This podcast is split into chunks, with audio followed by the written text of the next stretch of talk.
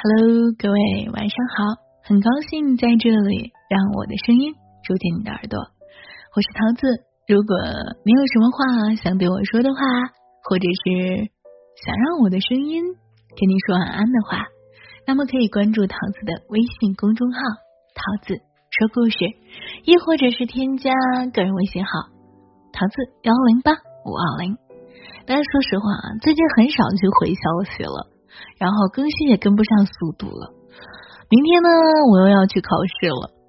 所以呢，为了不让我难过，也为了不让你难过，因为很多人都听了上一个故事，给我在后边留言说那个太悲伤了，太揭露人性了。我今天同样也跟大家讲一个关于人性的故事，但是结局是你想要的结局。接下来的时间，找个地方，我读给你听。题目呢，叫做“我花十，他花十块钱泡我，我和他同居三年”，准不准？所以说，听到这个题目也要找个舒服的姿势。接下来听故事，睡觉了。没有想到，大学谈了五年的恋爱没成，相亲谈了三个月。就把结婚贴上了日程。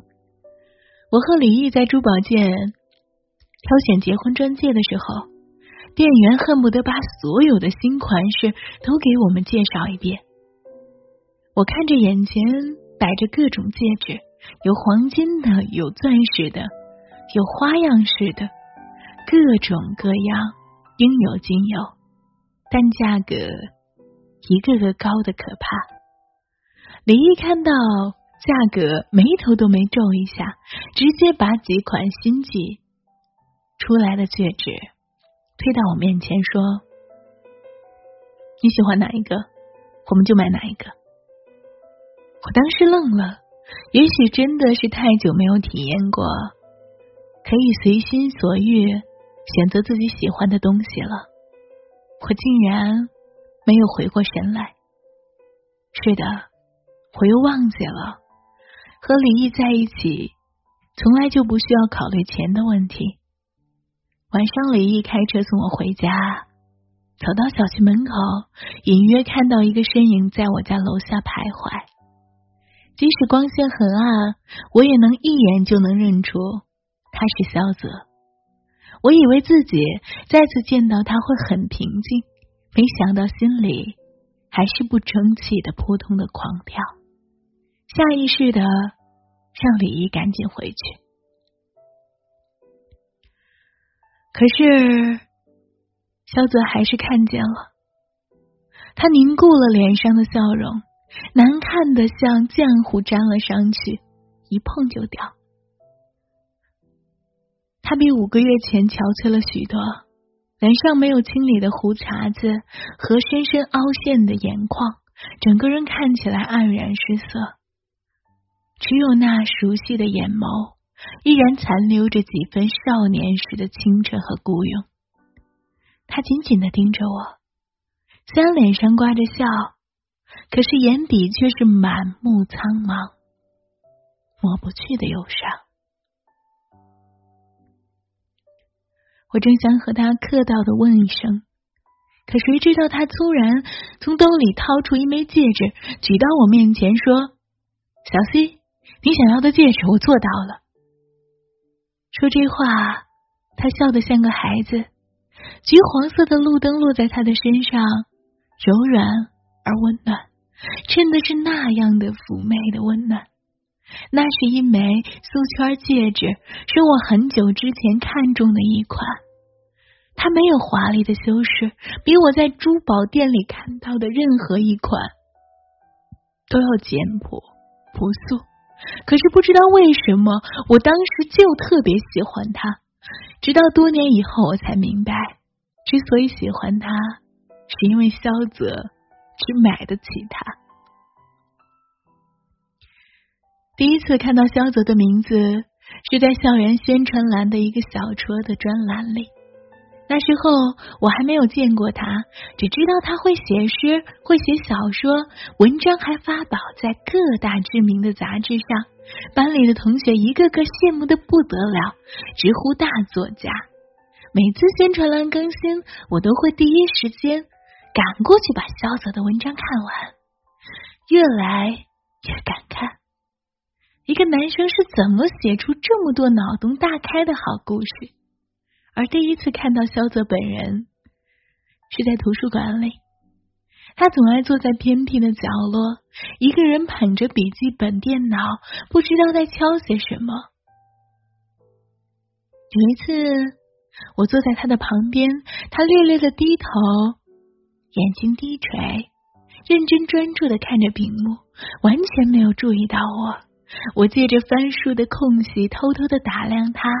才发现他鼻梁高挺，眼睛极亮，嘴角微微上扬，而窗外的阳光照进来，他就像沐浴在春光里，有种不真实的美好。忽然，他扭过头，我猛地吃惊，只觉得对上了一道明晃晃的光，刺得人睁不开眼。而我再次睁开时，看见那张熟悉的脸。左脸颊上露出了一个得意的酒窝，特别好看。在一秒钟的时间对视，时间与时空凝固，只剩下自己的心跳的砰砰声。他见我整个人呆住，忍不住嘴角偷笑，然后凑过来，用只有我们两个人的声音说：“美女。”我是不是在哪儿见过你？他驾轻轻就熟的对我笑，仿佛我们相识已久。刚刚的话不过是朋友之间的调侃而已。那一刻，我发现他深深的脚窝里盛满了阳光灿烂。肖泽新一期的小说出来了，我就赶紧跑到宣传栏里看。正津津有味的读着，有人拍了一下我的肩膀。原来你在这里，难怪我说你这么眼熟。我一回头，发现萧泽正笑眯眯的看着我，有点不怀好意，但却很善良的微笑。我跟他打个招呼，赶快扭过头去继续看文章。突然觉得所有的文字都变得凌乱，颠来倒去，连一句完整的句子都没有。很长一段时间，我们两个都没有说话，就这么静静的站在宣传栏前。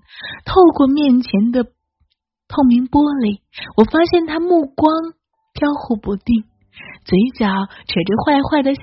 最后还是我忍不住张口了：“你的小说写的真好。”在一闪而过的错愕后，他瞬间炸出了一个微笑：“你喜欢吗？”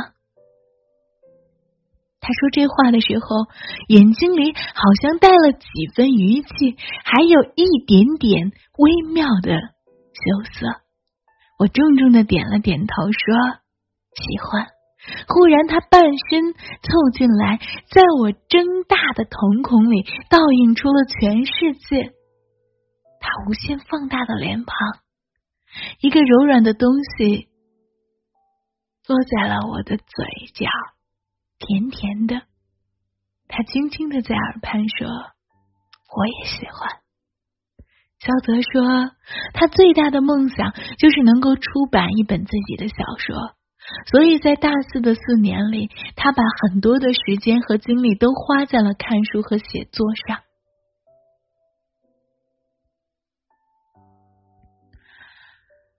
肖泽说：“我们。”一定会成功的，而我们的约会地点就是图书馆，还是图书馆。每一次他都认真的看书，我认真的看他，看着黄金色的余晖从窗户泻下来，在他的眼眸间折射出耀眼的光环。看书时，他空闲的一只手会牵起我。好像仿佛一切都在掌控之中，我就会微微的一愣，脸就蛮不讲理的变得通红。现在觉得那时候真的特别的单纯，两个人看向对方都是藏不住的闪亮和喜悦。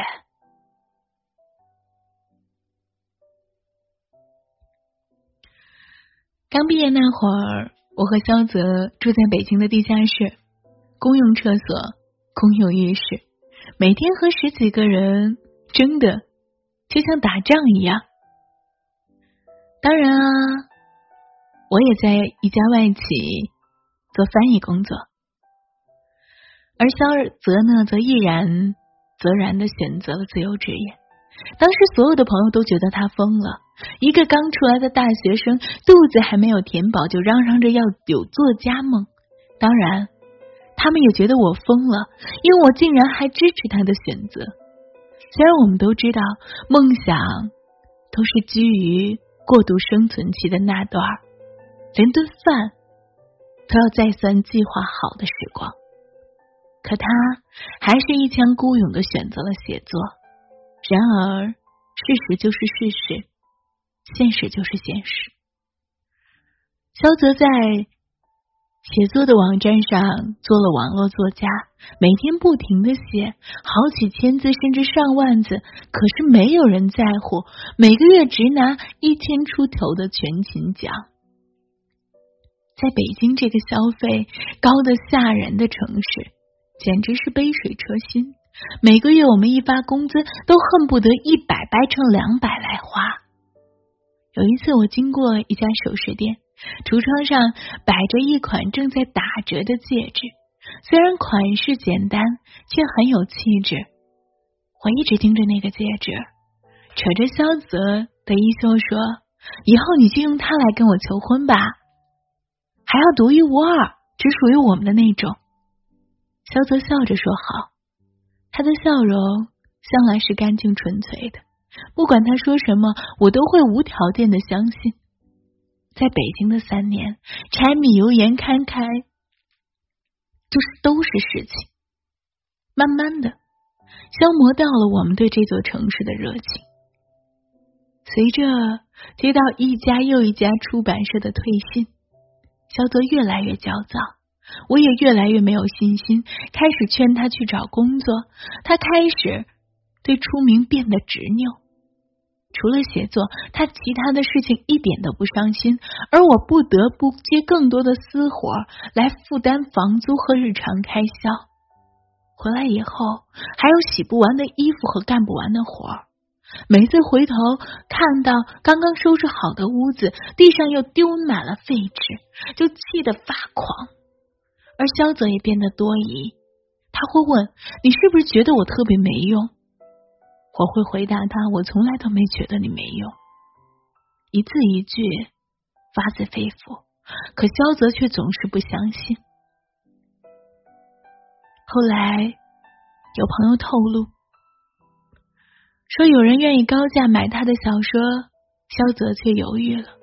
而我就像抓住了一根救命稻草，一直劝他。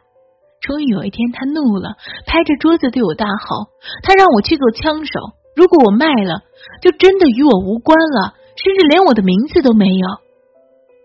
当时我没有想到事情会这样，可是看到墙角放着好几沓厚厚的废稿，我心里就有一句话脱口而出：反正也没有多少人看，先卖了吧。这话脱口而出，就连我自己都被吓了一跳。他转过头看我。眉头紧拧，像是情绪崩溃。他说：“你要是看不起我，就滚。”小泽有种，你再说一遍。我紧紧的盯着他，渴望他会像以前那样温柔的把我拥入怀里认错。可是，他嘴角微起，丢出了一个字：“滚。”我哭着跑了出来，走到了大街上晃荡，却发现偌大的北京城竟然没有我的藏身之所。马路上车水马龙，热闹非凡，可没有一丝熟悉的味道。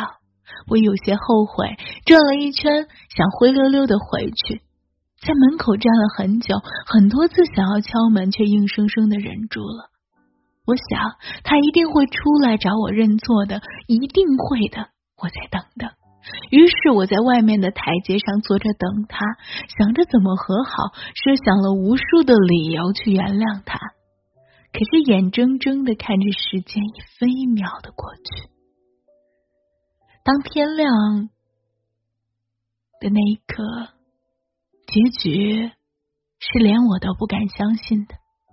后来我们分手了，许多朋友都说我们俩明明还爱着，可是就是太嘴硬了，太逞强了。为什么不能向对方低头？其实，年轻的我们都是这样，穷还死要面子，自尊心特别重，把所有的赌注都压在对方身上，以为自己赢了，其实输的一败涂地。所以不要怪。错过都是有理由的。那晚，小左离开的背影，也是我永远忘不了的。他把戒指递到我面前，说：“我们结婚吧。”我问他：“你的钱哪来的？”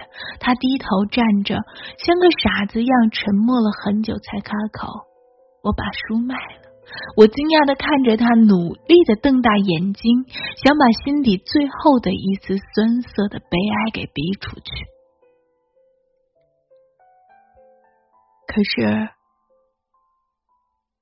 夜晚清冷的空气吸入肺中，隐隐发疼，竟然连隔壁的心脏都有一阵阵的抽痛，眼泪止不住的流。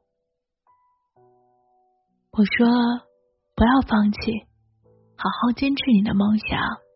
毕竟，毕竟付出了太多太多。”忽然，他抬起头，眼里闪着光。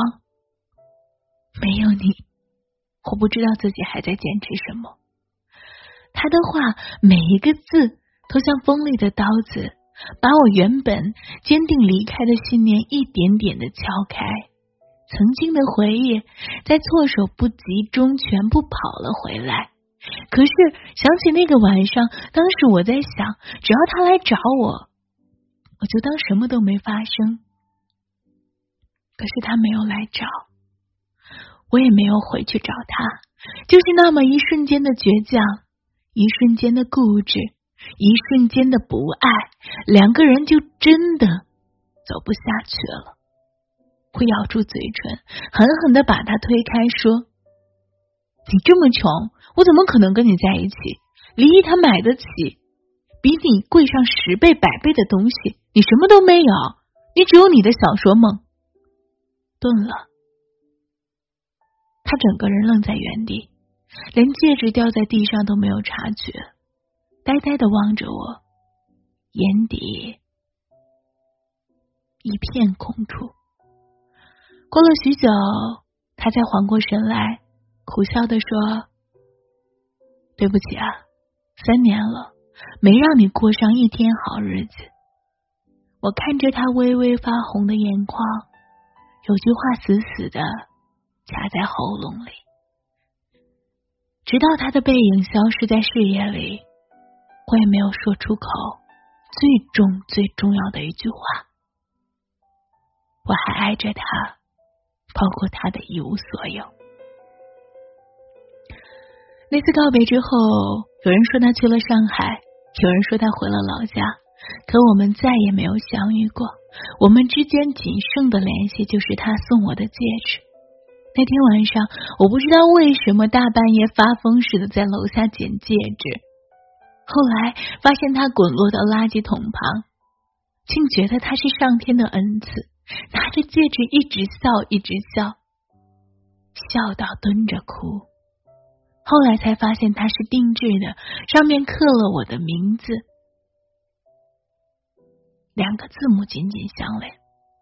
我知道他答应过我的所有，他都记得。可是我们谁也不记得，到底是谁先分了手。我和李毅终究是有缘无分。但是我们还是很好的朋友。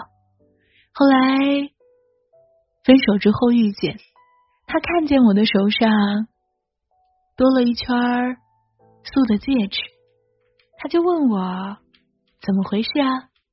然后我笑着跟他说：“你猜呢？”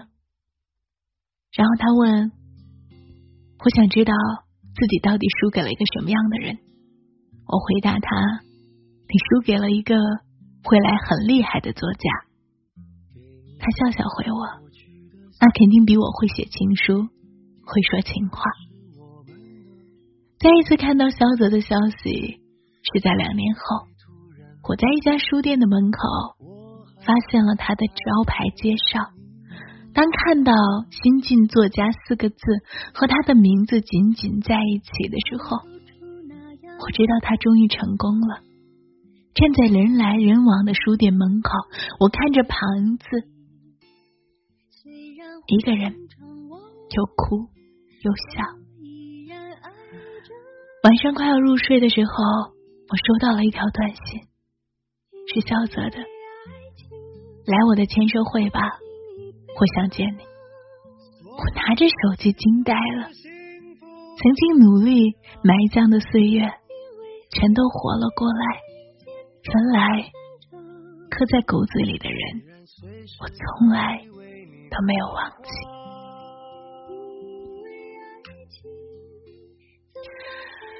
这个故事的结局是一个美好的，因为它是故事，生活中也会有很多的无奈，对吧？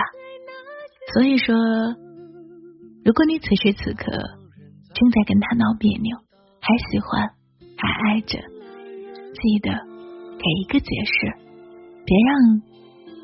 岁月把一切都打没掉，好好的睡一觉，好好的去努力，把一切都解释开。不因为什么你多伟大，也不因为他做了错事，就是因为你爱他。晚安，好吗？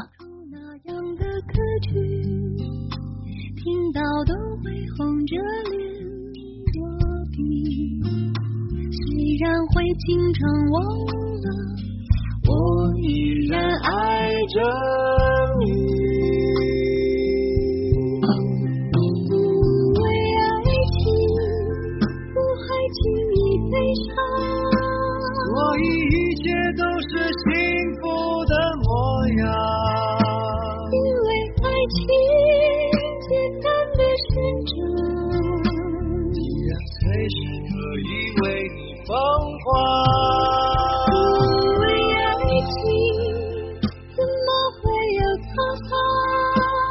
所以我们还是年轻的模样。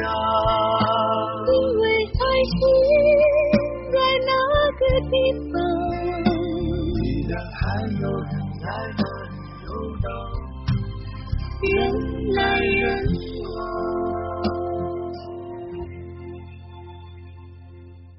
给你一张过去的 CD，听听那是我们的。爱情有时会突然忘了，我还在爱着你。